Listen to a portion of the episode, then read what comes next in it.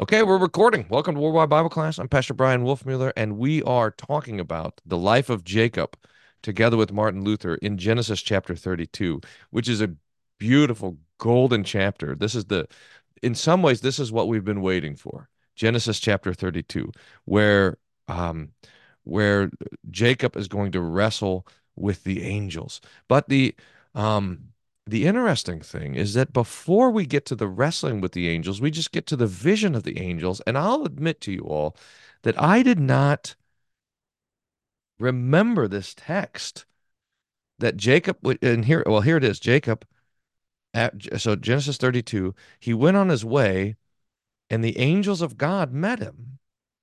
And when Jacob saw them, he said, This is God's army. So he called the pl- name of that place Mahanaim. This is a amazing little almost easy to miss passage. Uh, th- because because look what happens next, and we know that this is big drama. Jacob sent messengers before him to Esau, his brother in the land of Seir, and that's what we remember, right? We remember that that as uh, as Jacob is coming back into the land, there's big, there's a huge threat for for him and Esau. What is Esau going to do? Is Esau going to destroy him? Is Esau going to welcome him? What what's going to happen now? It's been he's been 20 years plus gone. What's what's things going to be like? So it's easy to sort of skip over this passage, but Luther does not. And and so we're going to we're going to lean into this uh, and see what Luther has to say about the angels and about the governance of God and about spiritual warfare. It's pretty amazing. So let's go. After Laban had left, the holy patriarch Jacob, freed from the heavy and long misery of servitude under his father in law, rejoiced that peace and consolation had finally been restored to him after the completion of his tribulation. So there's some, ah, ooh, there's some peace that's there. Uh, he proceeded on the journey he had begun that he might return to his dear father Isaac who already for a long time had been weakened by old age. But Moses says that as he went, the angels of God met him, and on seeing them, he recognized them with great joy as God's army and God's hosts. This is what uh, the word host means. The word Sabaoth uh, is um, means army, angel armies or angel hosts or groups of soldiers. And so he calls the name of that place Mahanaim, for he said, This host is God's host. In Latin, we can't render the Hebrew word in the singular number, um, for it's a plural noun, or rather, a dual, a number which also employed in Greek. It means two camps. So there's a different way in uh, there's a different way in Hebrew of indicating plural double and plural more than double. Uh, do we have that in English? I don't think we do. These are words of joy and triumph for the patriarch with great confidence and feeling of security because of the peace given to him by God, just as though he meant to say, Now the angels are appearing, heaven is laughing, the stormy winter is past, and now the clear and serene light of day is shining forth. So this is this uh this great moment of he it's kind of like when when Elisha is there and um and he asked the Lord to show his servant all the angels that are surrounding him and he says, "Oh, look, it's great.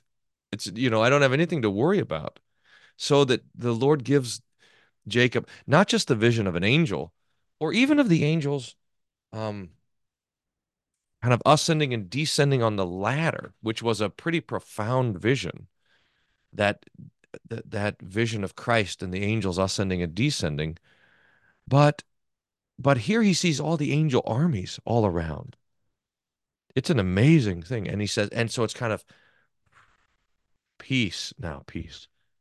To this quiet joy of having now brought to an end all his troubles and difficulties, there also comes this addition that he has angels as God's army meeting him. This, you, you know, this has to be such a great day for Jacob. I mean, it's the, um, it's the day of all of the trouble kind of coming to an end. Now, he's got trouble on the horizon. But this little break, just great. Moses has also terrif- uh, also testified before this that the patriarchs frequently enjoyed the appearances of angels, as he related above concerning Abraham, Hagar, Jacob's ladder with its angels ascending and descending. Also, when Jacob was told to return to his fatherland, uh, yes, they often saw angels, and, and indeed, the excellent and holy fathers had a special need of the sight of them. But here he sees not one angel, but a host of angel angels. Luke also says, Luke 2, suddenly there was with the angel a multitude of the heavenly host. The angels are called hosts or soldiers, stratiotai, swatchmen, guides, and governors over all God's creation. For this is their lower office. Their higher office is to sing glory to God in the highest. Now, this is very interesting that that Luther is kind of digging into his um uh he's digging into a scholastic uh, training here, which had so much to do with the angels. But he says, look, they have two offices. They have a lower office and they have a higher office. And the lower office is to watch over creation. The higher office is to sing glory to God in the highest, which is just kind of nice for us to think about. You know, here are the angels down here is their lower office, higher office. And one of the things that Jesus tells us in Matthew 18 is that they do both at the same time.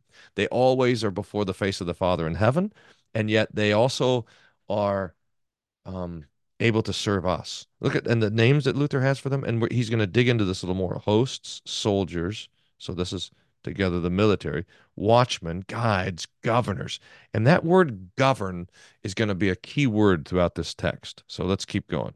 So uh, their lower duty is to watch and, whoops, their lower duty is to watch and govern us and the creatures to fight not only on behalf of the godly, but also on behalf of the ungodly, as is clear from Daniel, where the angel says that he's returning to fight against the prince of the Persians.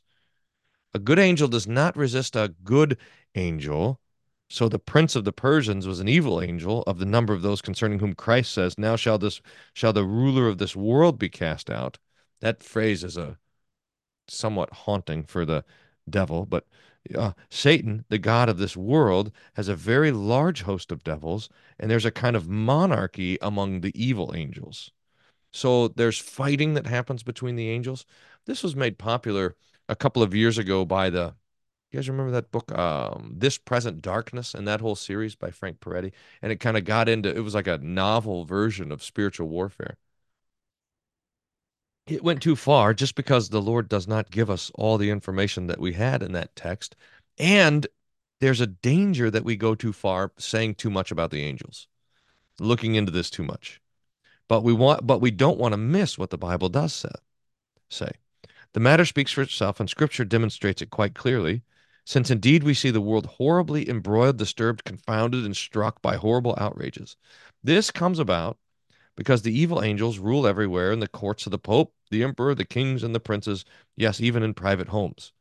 These are called, these are and are called the works of the devil, which we see and experience. But the world does not see that murders, and other infinite crimes are committed under the authority and at the instigation of the devil. So there are two kingdoms. There's the kingdom of God and the kingdom of of the devil, the kingdom of darkness. And those are at odds with one another. All see the effect, but they do not see the cause. Why? Because the cause, the devil and the demons, are invisible.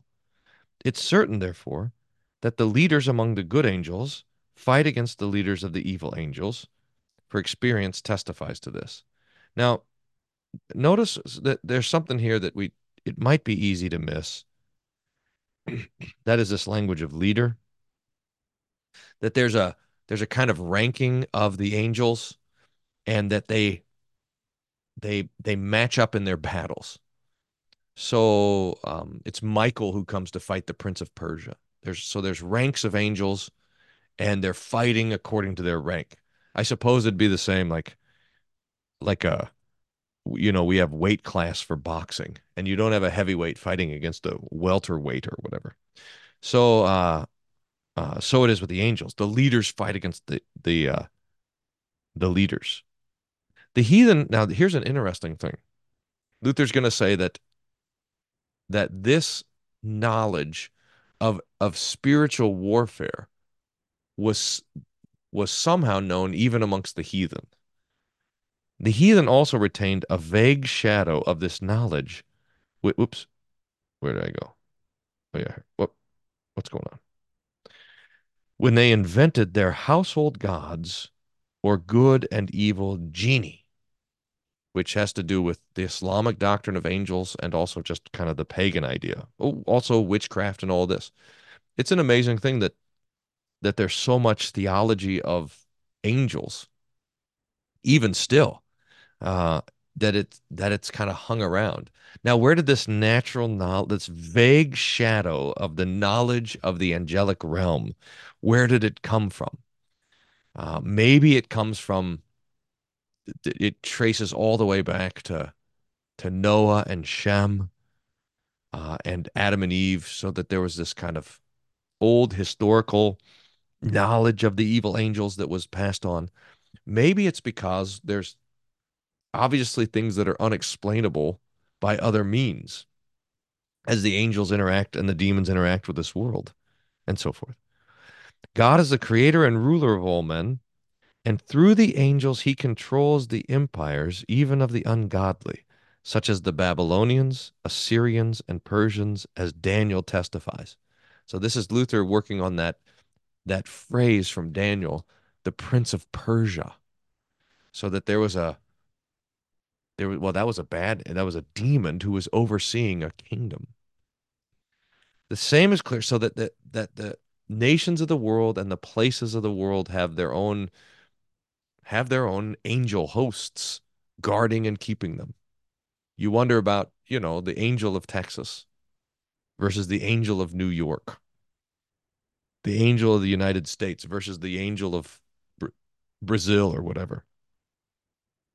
The same is clear in our courts and their rulers. As a result of this, it comes to pass that the very best of causes are often hindered, disturbed, or protracted at the courts in various ways and yet at length favorable outcomes are obtained under the leadership and counsels of the good angels. These are the wonderful counsels of God, concerning which there can be no dispute why he governs the world in this or that matter. Now, I, I have been thinking about, let me,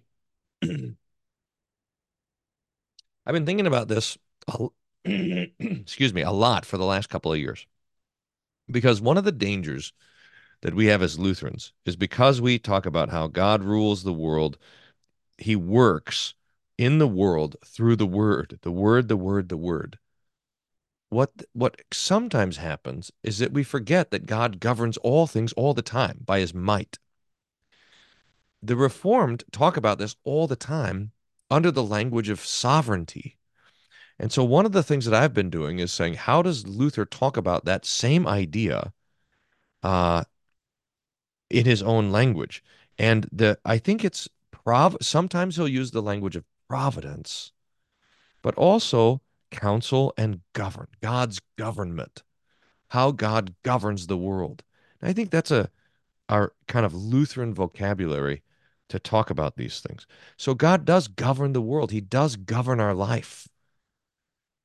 Uh, that's the uh, he does govern the affairs of of men and humanity and history and all of this and that the Lord governs the nations through the through the angels.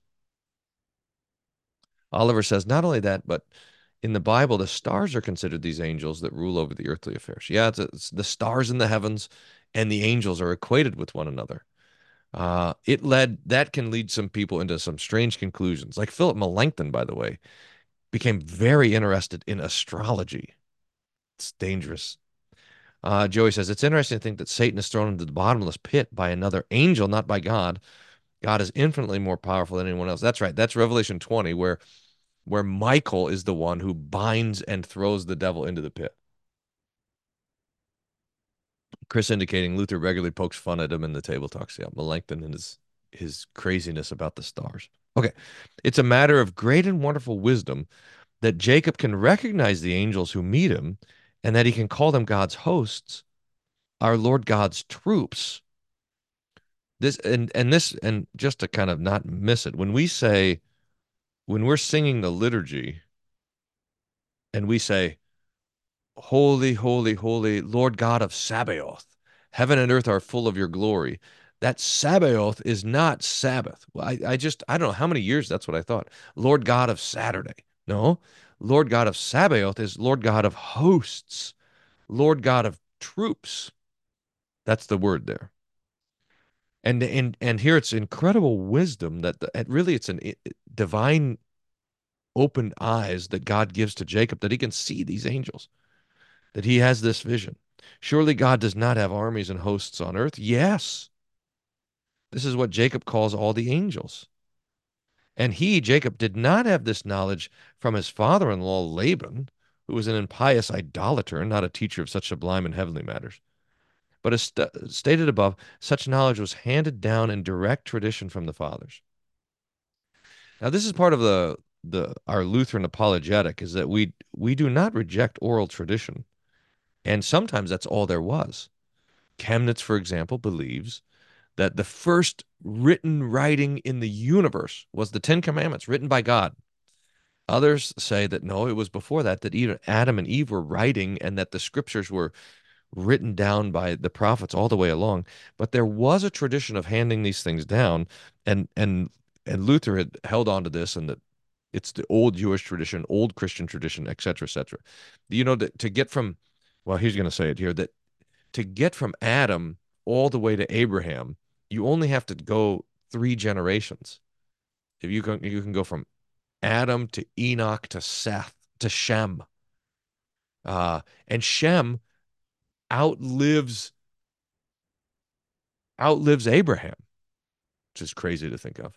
It's one of the reasons why the old Jewish tradition was that Melchizedek was Shem and Luther will go for that too. But but the the chief, the one who holds it all together in the middle, is Noah.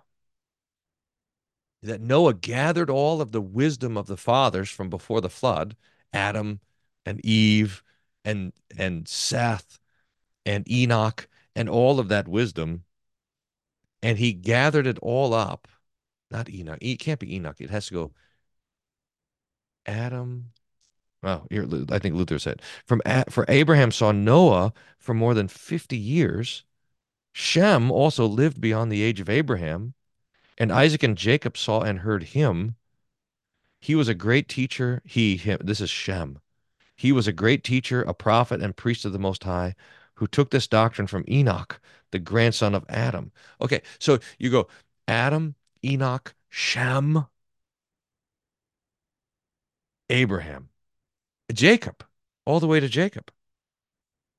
So that Jacob, this guy who we're dealing with here, Jacob would have sat and talked with Shem.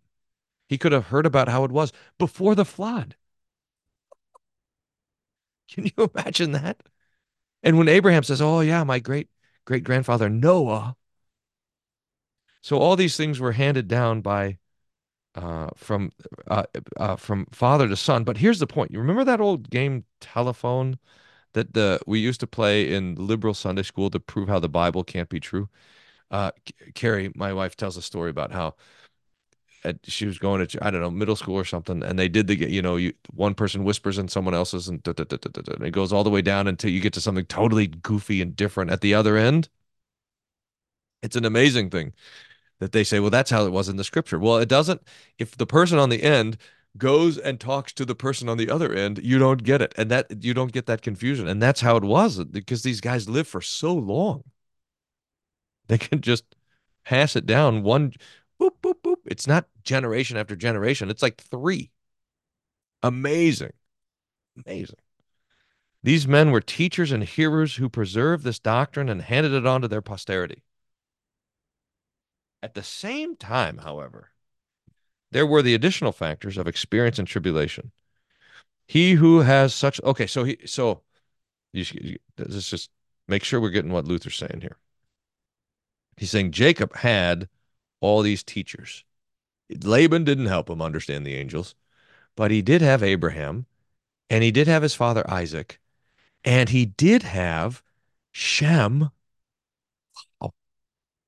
And for a while, Noah, who could have taught him these things. I don't know if Jacob overlapped with Noah.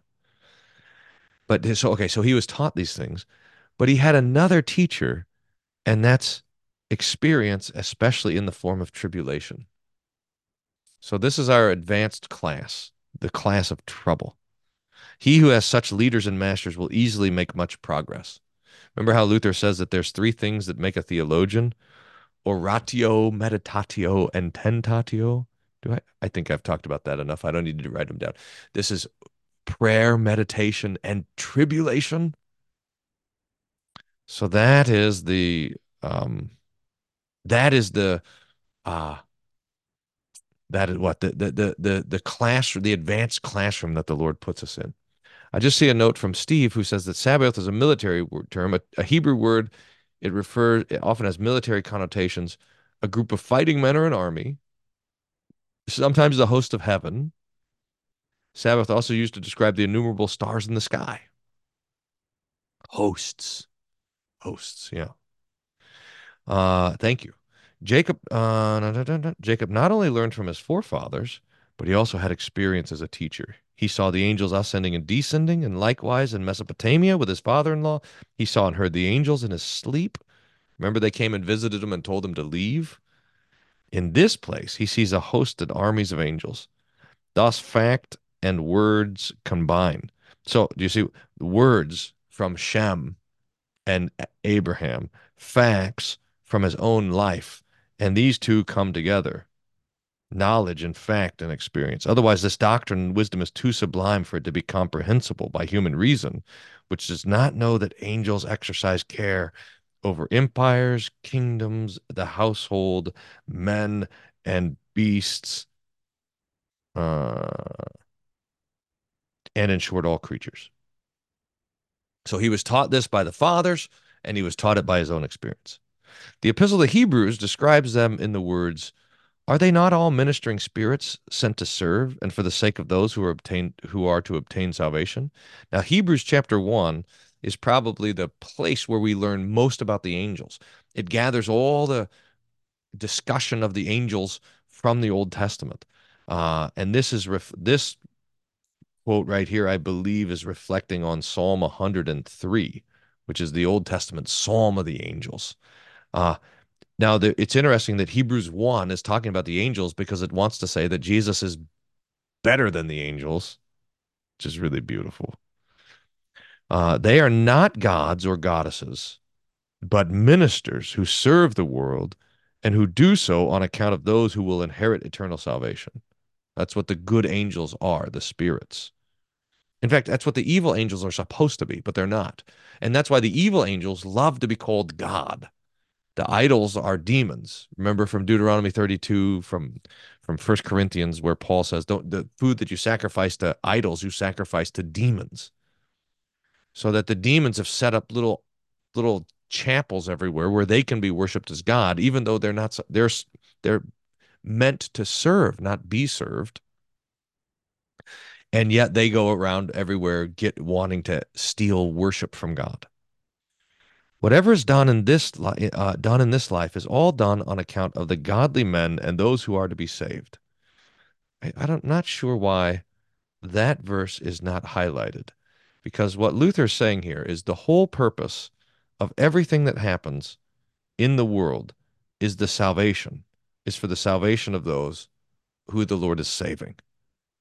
For their sakes the sun shines, kingdoms are preserved and established, the earth is made fruitful marriages are contracted. In other words, the sun came up today because God wants to save some people. And there's nations in the world because God wants to save some people. And the corn grows in the field because God is saving people. In short, all things in heaven and earth are ordained to this end that the righteous should be gathered together and the number of those who are saved should be filled up. It's the whole purpose of everything that happens in the world. According, and that's why God, and it's governed in that way by God. Accordingly, this is a true heavenly doctrine and not a matter of human reason and wisdom that in this life, empires, states, and households, and in short, whatever this world has, are all governed by the ministry of the holy angels. So, so everything that happens in history is arranged by God through the angels for the good and especially the saving good of his people. When you watch the news tonight, What you can, this is because it does not look like this, right? It looks like the exact opposite.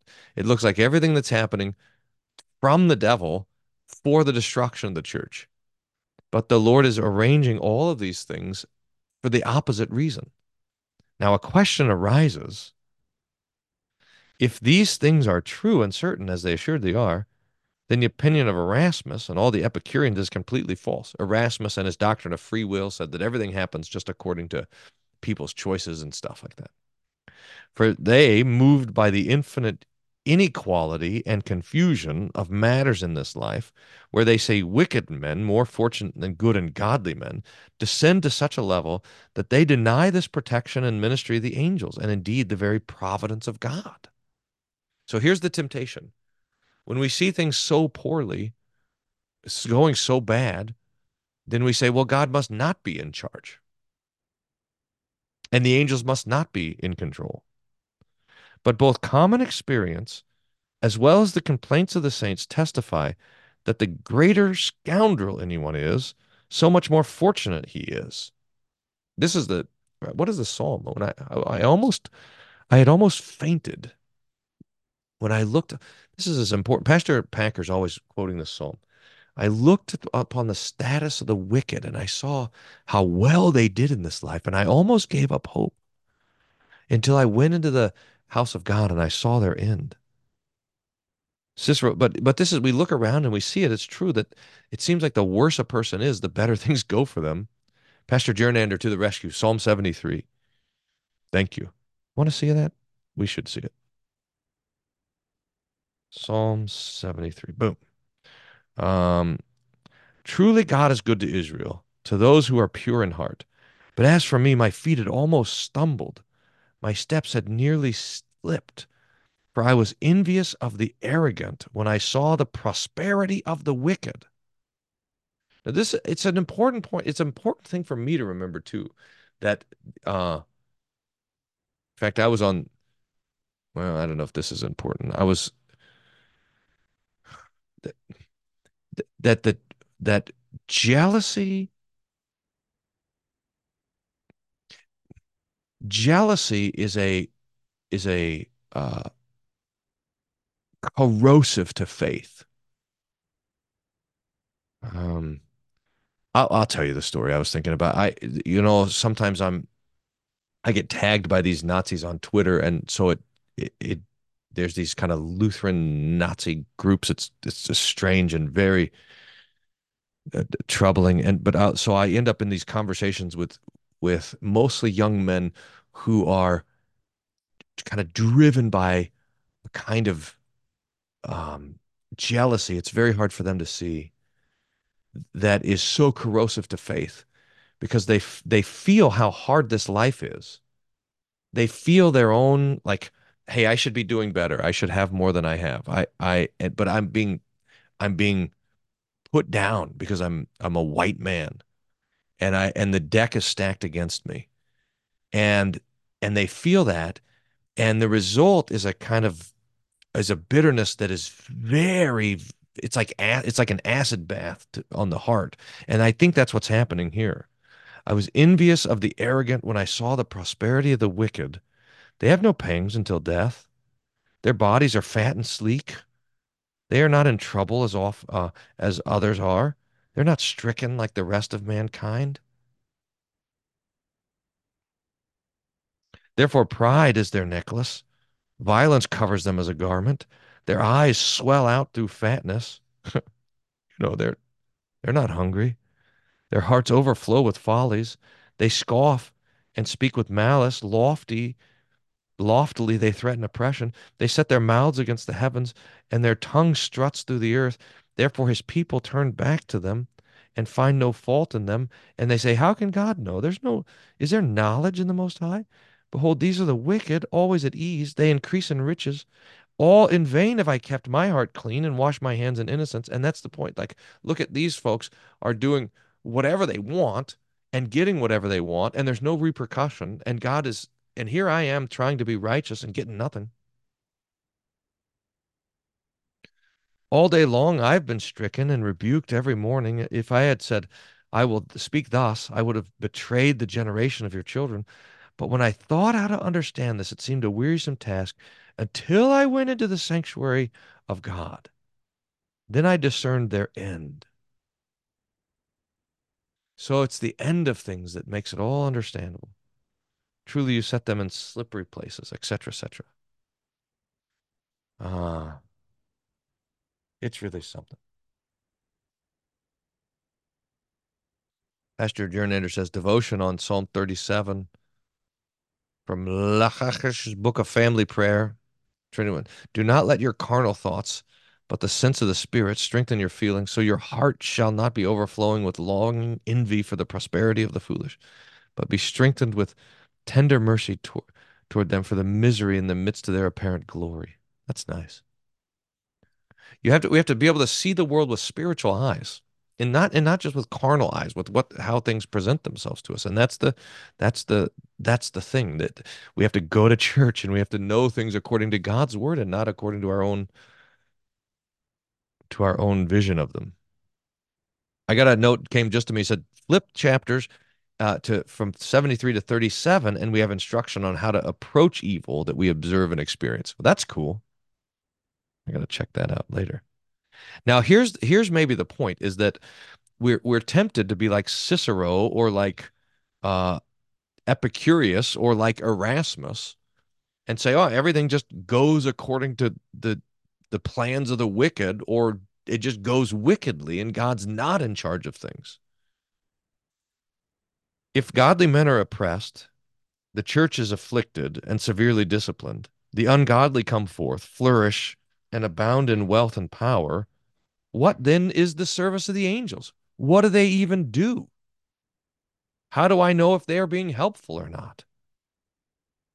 Who cannot see that all things are borne along and confused by chance and at random, and that this government is rather Satan's? This is the this is the uh, Epicurean thing. Everything is random. It's just happenstance. It's just chance. That is evolutionism. Also, everything is by chance. You you you you know when you see this kind of mockery idea of the world is that um, is that when something bad happens, you know, there's a shooting or something like this, and and the thing that gets mocked is the thoughts and prayers, thoughts and prayers. They say thoughts and prayers don't matter. Uh, if God was around, he would have stopped that thing. And since he didn't, he's obviously not around. So we need something else. We cannot see all things are born. So here, what is the service of the angel? But here's Luther's answer. Who cannot see that all things are borne along and confused by chance and random, and that this is government is rather Satan's? Christ calls him the prince of the world. Paul calls him the God of this age. How then does this administration of angels stand? My reply is this, as I previously stated, is the wonderful and incomprehensible wisdom of God, which human reason does not grasp. However, if we should want to open our eyes, we would be able to perceive this and form this conclusion that the devil is bound and held captive as though as through uh, as though fetters and manacles have been put on him to such an extent that he cannot touch even a hair of our head except by God's will and permission. This is so so even though we have the text that G, that the devil is the prince of the world as Jesus calls him John 20, 12. Paul calls him the God of this age. Peter tells us he he is running around like a roaring lion, seeking whom he can devour. We also have Revelation 20 that says that he's bound and cast him to the bottomless pit so that he can no longer deceive the nations. And we have to realize that these these are overlaid on top of each other, not as a contradiction, but rather as a uh, it gives us a full picture, so that he is his authority is limited by God. If something adverse occurs, it must not be attributed to neglect on the part of the angels in their ministry, but it must rather be referred to the temptation by which the godly as individuals and the whole church are accustomed to be disciplined in this life. For the power of the devil is not as great as it appears to be outwardly. Can I underline this for you? This we have to know very well the power of the devil is not as great as it appears to be. If he had full power to rage as he pleased, you would not live for one hour, or retain safe and intact a single sheep, a crop in the field, corn in the barn, in short, any of those things which pertain to this life. You, you, there, there would be nothing. It would be scorched earth. If the devil was in charge, if he was as powerful as he wants us to think he is, there would be nothing good left. But now ponder in your heart the whole course of nature and of this whole life and survey every kind of men, cattle, birds, and fish, and you will find more good than bad things. This coming from Luther, who knows how to see bad things. You will see that a very small part is subjected to the power of the devil. For he's compelled to leave the fish in the rivers, the birds in the air, men and animals in the village and cities, which he would not do if it were not for the protection of the angels. At times, however, he causes great disturbances, bring kingdoms and monarchies into conflict with each other, throws provinces, states, and households into confusion, to be sure. He causes disturbance, and yet he's not able to carry out what he most desires to overthrow all things and to mingle heaven with earth. So strong are the walls, fortifications, and hedges of the angels round about us in all things.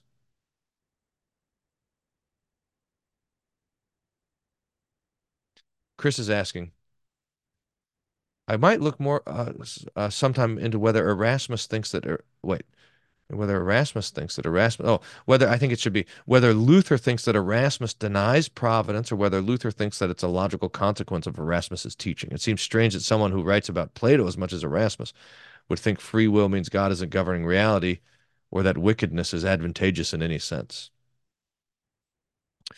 Yes, you Chris, if you look into it, that'd be great. I think I'm interested in this too because this is it's like sovereignty versus God's governance is right here on my notes that I'm taking, and I'm kind of digging into this too. So this will be a, a good question for both of us.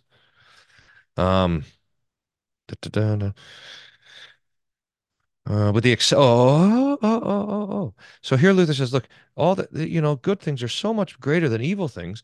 The exception is those things which pertain to temptation and punishment, chastisement of sinners, etc. Um, if ever sin prevail and kingdom states princes are handed over for punishment and destruction, as God destroyed Sodom and the neighboring cities, in that case the walls and armies of the angels cease their activities. The Lord says, fine, and it's for it's for the chastisement of the Lord's people and for the punishment of those who are not his people. But in the state and all orders of life, the devil stirs up various tumults. He impels men to adulteries, sixth commandment, theft, seventh commandment, murder, fifth commandment, perjuries, eighth commandment. But for all that he does not seduce or subvert all people, but for all that, he does not seduce or subvert all people, for he's put under restraint, so he's not even able to kill whom he wishes from among the evil. So you would, uh, this is Luther saying, you'd think that, look, the Lord would say to the devil, well, you can have the evil people and I'll keep the good. No, not even that. The Lord is protecting all people. For if all things were in his power, he would even destroy the ungodly, although they have been already previously enmeshed in his fetters. Therefore, God tolerates even the wicked and sinners to declare his great goodness and tolerance but only up to the time which has been set for their punishment. When their iniquities have been filled up, he withdraws his hand. So that the Lord's the Lord's protection is over is over all people. And he's guarding and protecting the godly and the ungodly all together. Okay, let me see how it. Yeah, a couple more paragraphs here. This is, I mean, uh, this is just really good to let Luther be teaching us. Can you imagine I, this is can you sitting in the Wittenberg classroom and Luther's lecturing about these things? In this manner, a reply can be given to the question: If the angels are the armies of God and spirits who serve, why do so many evil things happen which are displeasing to God? So here's the question: If the angels are, why, why do bad things happen to good people? Here's a, here it is the question. Uh, oh, here's a the question comes from Rativja. I don't I'm not saying that right. Did Satan lose his power on the cross when Jesus hit him on the head? The devil the answer is yes. Yes. Uh but as soon as the Lord decides to die on the cross, that that power is lost. So that as soon as the Lord says, the seed will crush your head, the seed has crushed his head already. The way that the Lord interacts with things. But it is the power of the cross that overthrows the devil, even before the cross happens. Uh, okay. Things go well with the ungodly. They're given life, honors, offices. They abound in wealth. All these things certainly given to the very worst men by the good angels. But I reply that there should be no discussion about the counsels of God as to why he bestows good things also on evil men and scatters his gifts among the good and evil alike on the ungrateful and grateful, as Christ says in Matthew 5. For this comes to pass that he may show that he has not only a human goodness circumscribed by his own limits, but rather immense, infinite, and incomprehensible goodness.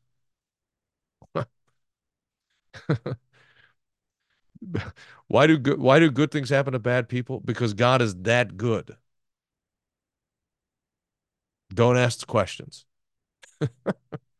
Therefore, let us leave God's administration of matters to him and praise his great mercy, since indeed it is manifest that more good happens than evil, also in the case of evil and blasphemous men, who also have their own bodily blessings. For if God were not to govern the world through his angels, even for one day, the devil would certainly strike down the whole human race all of a sudden, plunder it, drive it off, destroying it with famine, plagues, wars, and fires. These things would have been in, would have to be endured not only by the evil, but also by the good, but that we can be secure and safe from such great perils under the protection of the armies and hosts of heaven. This we should determine for certain. At the times, the angels even permit some evils to happen, but they do this so that we may be tried and that our faith may be proved and exercised, and that in this way we may learn to recognize God in his wonderful counsels and works and give thanks to him for his wonderful government, as this example of the patriarch Jacob teaches. Got it? Oh, it's great. For he goes on his way joyfully and confidently because the sun has dawned on him and the heavenly hosts have met him. But sometime later, the sun will set again. Now, in other words, trouble's on the way also. I mean, it's always on the way. Trouble's on the way. But now he reigns and triumphs, full of faith and spiritual joy. But he will soon be thrown into the greatest misery and confusion. Look, I, I didn't highlight this, but we should highlight this faith and spiritual joy. This is what we, we want to there's a there's an earthly joy, but there's a spiritual joy. And that's what Jacob has now. He sees the angels and he has this spiritual joy. This is when when we hear the absolution, when we come to the Lord's Supper. It's a spiritual joy. Things could be all disastrous all around us. And yet the Lord comes and he says, I, I'm yours. You're mine. Your sins are forgiven. Heaven's open. You're going to reign in the resurrection spiritual joy. Okay. Um, I wonder. Let's just let's get this last paragraph, and I think this is probably where we need to start next week. Uh, in the same manner, God leads and governs both the godly and the ungodly. When all things already seem to be at the point of crashing into ruin, all hope and confidence is still not to be completely cast off. Wait, endure, hold out. God is still living. The angels are ruling and defending. If someone wants to turn that into a hymn or a poem, that would be great. God is still living. The angels are ruling and defending. And the Lord lets things get to the point of crashing. It looks like everything's about to go into ruin. And then the Lord says, boop, now saved. All right. Well, let's stop there. I think, yeah, that's a good spot. Let's stop there. I'll say a prayer, stop the recording, and then uh, see what you guys are up to. We can, if you have questions about the text, text, or you can ask anything. If you, by the way, are listening to this recording on a podcast, thanks for listening. Uh, wolfmueller.co slash Bible for all the information and uh, join us live sometime. This, the, what comes next is the most fun part where you guys get me with all sorts of questions I never thought of. So let's pray. Oh Lord, we ask for the wisdom and the comfort of your word and spirit and that this example of the vision of the angel hosts that you gave to Jacob would also uh, be our encouragement and our peace through Christ our Lord. Amen. Amen. I got to figure out how to stop the record. Oh, here's how to do it.